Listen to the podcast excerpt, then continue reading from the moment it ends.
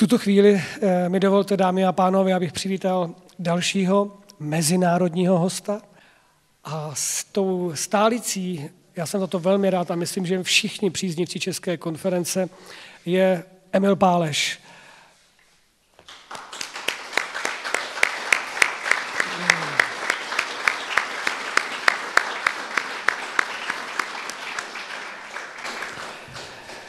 Mně se velmi líbilo, když jsem dostal od pana Páleše odpověď e-mailem eh, té přednášky, jak se, jak se, jak ji pojmenoval, různé cesty do různých budoucností, tak samozřejmě to je nádherná, nádherně sestavené, protože jsem opravdu zvědavý a věřím, že tam najdeme i ty cnosti. Budou ctnosti do budoucnosti.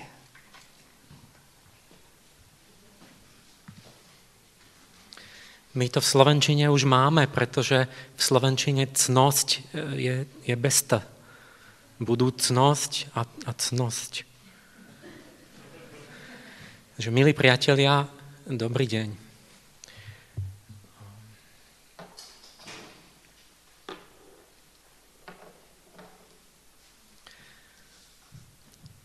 Tisíc ľudí sa zišlo na pohrebe Antona Dobeša minulý týždeň. Bol to absolvent mojej školy angelológie, priateľ, miestný poslanec v Uhrovci a horolezec. Počas expedície na Nanga Parbat ho zabili pakistanskí teroristi z Talibánu pred dvoma týždňami. Všetci desiatí zabití boli z východu, Slováci, Ukrajinci, Litovci. Dôvod?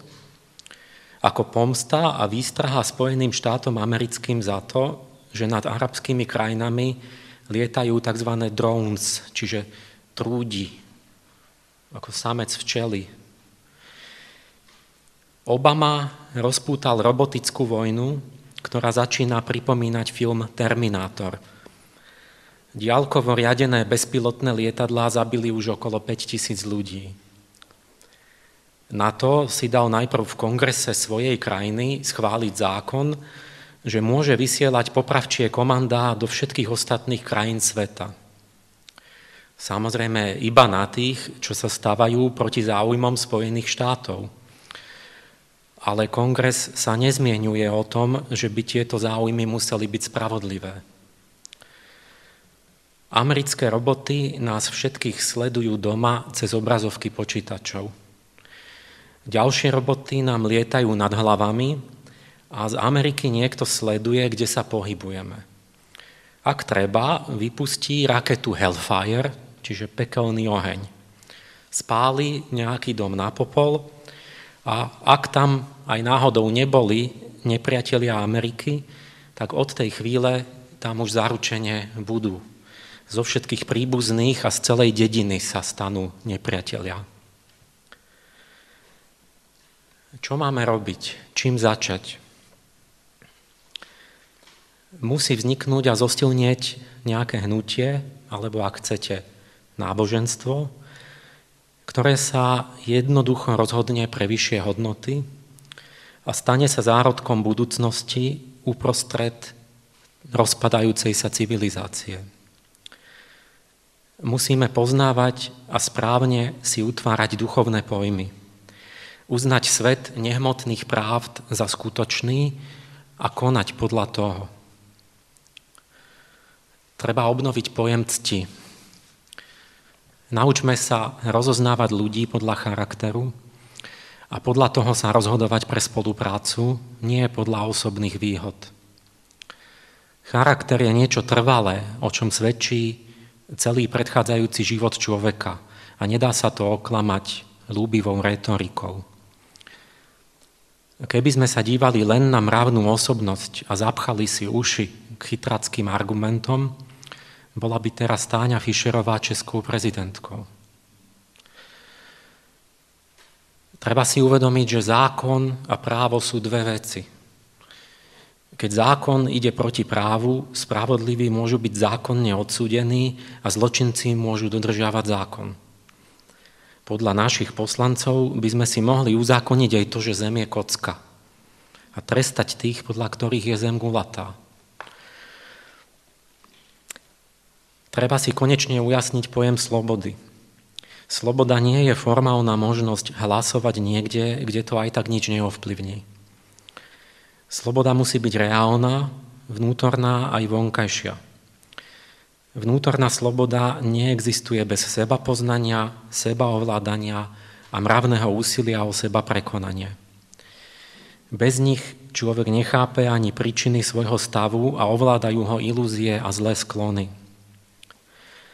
Vonkajšia sloboda zase neexistuje bez schopností, zručností a sebestačnosti na vlastnej pôde. Keď všetko vlastnia a vyrábajú cudzinci, môžeme len padnúť na kolená a z našej dôstojnosti nezostalo nič.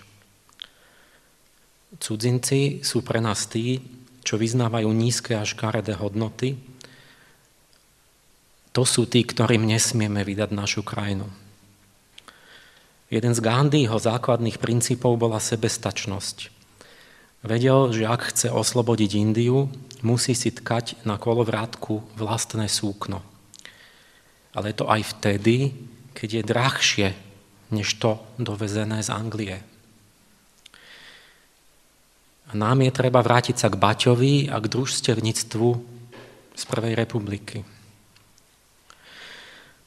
Treba nanovo premyslieť pojem peňazí presunúť všetky úspory do etických bank.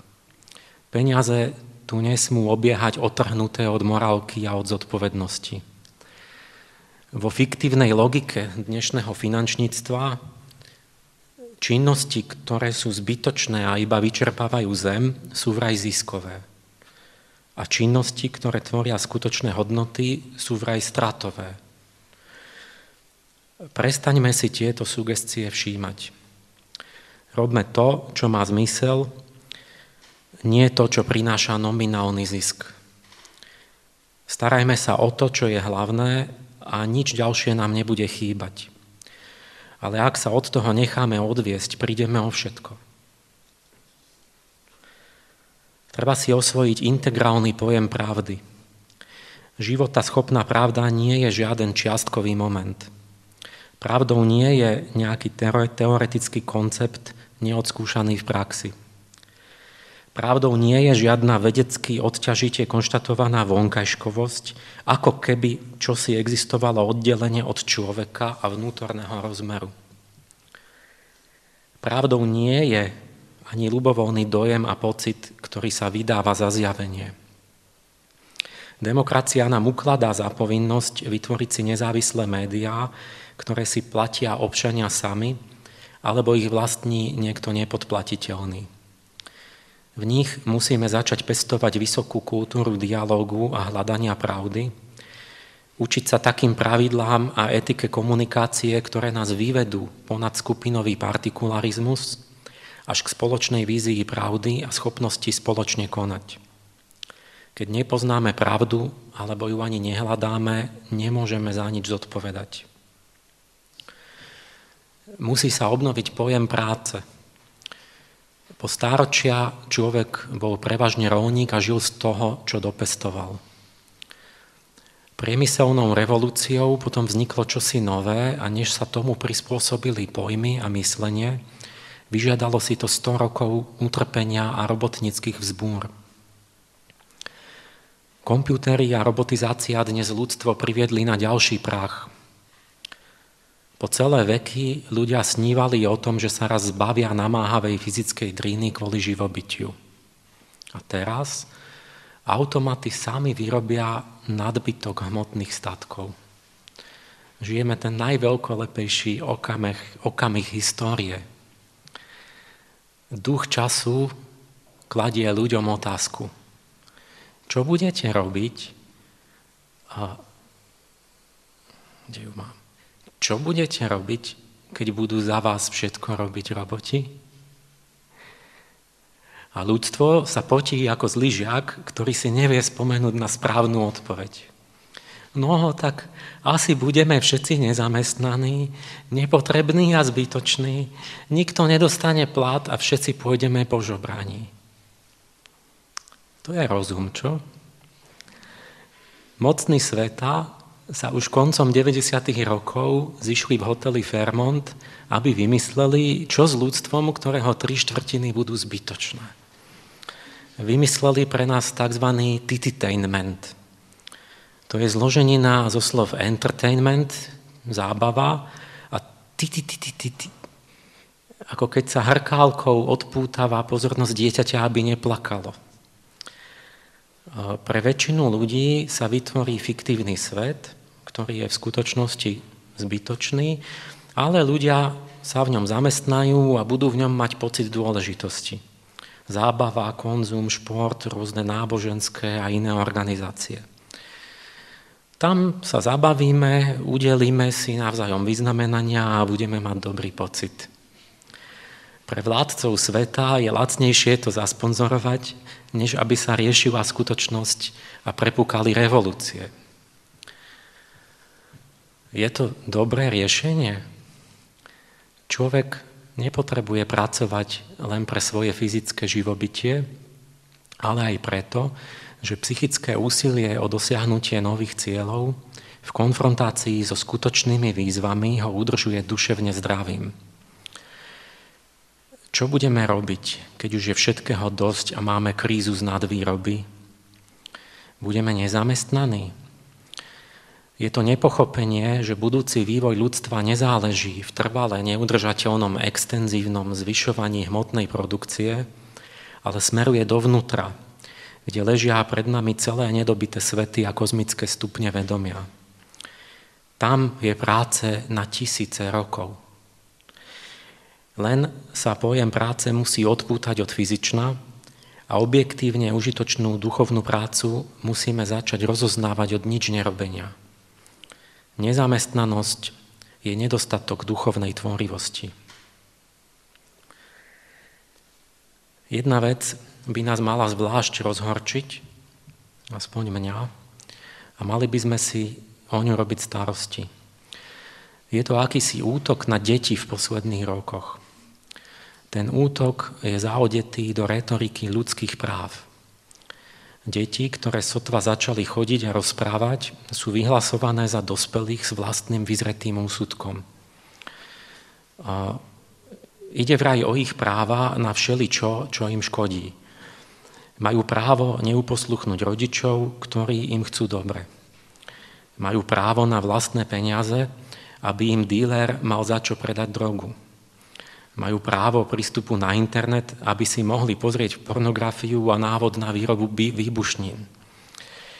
Majú právo byť vystavené reklame, aby namiesto milej bábiky či plíšového zvieratka mohli vychovávať úpirčatko.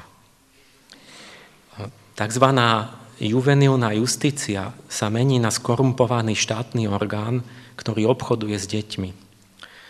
Pod malichernými zámienkami sa deti odoberú rodičom, vytvoria sa umelé siroty, aby sa s nimi tuneloval štát na dotáciách. Zo slz najnevinnejších sa robia miliardy eur.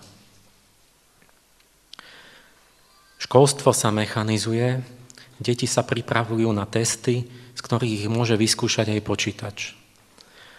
Priestor pre vzťah a osobnosť učiteľa sa čím ďalej, tým viac zužuje. Lenže po 20, 30, 40 rokoch si zo školy nepamätáte vôbec žiadne informácie. To jediné, čo si zapamätáte, je osobnosť učiteľa, jeho prístup a vzťah k svetu a k ľuďom. Vyššie školstvo sa zase stále viac vzdialuje od ideálu univerzálnosti. Nevychováva už celistvého človeka, slobodného, zodpovedného a schopného posúdiť význam veci. Ale opičiaka, vycvičeného v technických zručnostiach, ktorých pôvod, význam ani dôsledky nemá posudzovať ani rozumieť.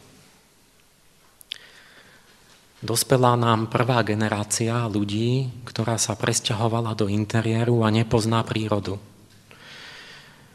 Keď koza vyrastá medzi ovcami, napodobuje ich a nezistí, že je niekým iným. Čo ak sa človek, ktorý vyrástol medzi samými artefaktami, začne sám seba považovať za niečo technické? Osobný vývin jednotlivca je poháňaný vpred tým, že naraža na niečo nezávislé od svojich vlastných obsahov vedomia. Dve veci. Sú to dve veci, príroda a vzťahy s inými ľuďmi. Tie ho prebudzajú zo subjektivity. Keď sa správajú inak, než očakával. Na naše medziludské, ale naše medziludské vzťahy aj vzťahy s prírodou sa stále stenčujú Človek, žijúci vo virtuálnom svete vlastných mentálnych výtvorov, nebude mať viac problémy, ale nebude sa ani vyvíjať. Slovo rodina sa začína používať na osamelého rodiča s dieťaťom alebo na dve osoby rovnakého pohľavia. Môžu mať homosexuáli deti? Ako je to? Homosexualita či transsexualita sú známe od starých čias – a v tradičných spoločnostiach mali svoje miesto ako akési tretie pohlavie. Slovenský herec Michal Dočolomanský v ráji žil roky s priateľom a bol to človek, ktorého si vážili a bol všade obľúbený. Prax naznačuje skôr to, že sexuálna orientácia sa dá ťažko zmeniť. Posledné roky priniesli aj nové poznatky, prečo to tak je zistujeme, že existuje čosi ako duševné pohlavie. A toto duševné pohlavie, to ako sa človek cíti, je pre ňoho významnejšie než pohlavie fyzické. Vonkajšie pohlavné orgány sa vyvíjajú v treťom mesiaci embryonálneho vývoja. Ale mozog sa pohlavne diferencuje až v polovici tehotenstva. Limbický citový mozog muža a ženy majú iný tvar, pretože jedno a druhé sa odohráva nezávisle v inom čase, môže sa stať, že duševné a pohlavie sa nezhodujú. Materialisti hľadajú príčinu napríklad v tom, že matka mala stres v určitej fáze vývoja a ten zmenil rovnováhu hormónov. Podľa niektorých duchovných škôl sa práve vo 4. 5. mesiaci vteluje duchovná individualita, ktorá môže byť inak zameraná. Nestaval by som spolužitie dvoch rovnakých pohlaví mimo zákon. Možno by som sa nechal aj prehovoriť, aby si smeli osvojiť a vychovávať síroty. Štatistika totiž naznačuje, že deti vychovávané dvoma ženami alebo dvoma mužmi sú na tom lepšie než deti z detských domovov, ktoré nepatria nikomu a nemajú žiaden vzťah. Ale štát by v tom nesmie zachádzať tak ďaleko, aby popieral existenciu ideálu. Ideálom pre dieťa je vyrastať so svojimi dvoma biologickými rodičmi, ktorí sú mužom a ženou, sú zosobášení a majú sa radi. Také deti sa najlepšie vyvíjajú, dosahujú najlepšie výsledky v škole a podobne. Sú totiž zhmotnením duševného vzťahu lásky svojich pestúnov. A tento ideál sa v páre rovnakého pohľavia ani pri najlepšej vôli nedá uskutočniť. Vieme, že vzor otca a matky sa deťom zapisujú do hlbokých podvedomých vrstiev a v dospelosti majú veľký vplyv na ich partnerské vzťahy. Adoptované deti budú z 95% heterosexuálne a vyrastajú v domove, ktorý metie ich predstavy o role muža a ženy. Samozrejme, ani heterosexuálny vzťah, ktorý je rozvedený a rozbitý, nie je ideálny. Ale práve na to nesmieme zabudnúť, že to nie je ideálne. A nie je tvrdiť, že rodina s jedným rodičom alebo jedného pohlavia je úplne rovnocenná. Na záver niečo humorné. Zistil som, že skúsenosť, ktorú, na ktorú denne narážam, už predo mnou vtipne sformuloval Upton Sinclair. Hovorí, je ťažké presvedčiť človeka, aby niečo pochopil, keď jeho príjem závisí od toho, že to nechápe. A akokoľvek sa svetová situácia javí zložitá, Celá budúcnosť sveta závisí od jedinej veci, ktorej nebráni vôbec nič. Od nášho rozhodnutia. Nič iné za tým nie je. Ďakujem za pozornosť.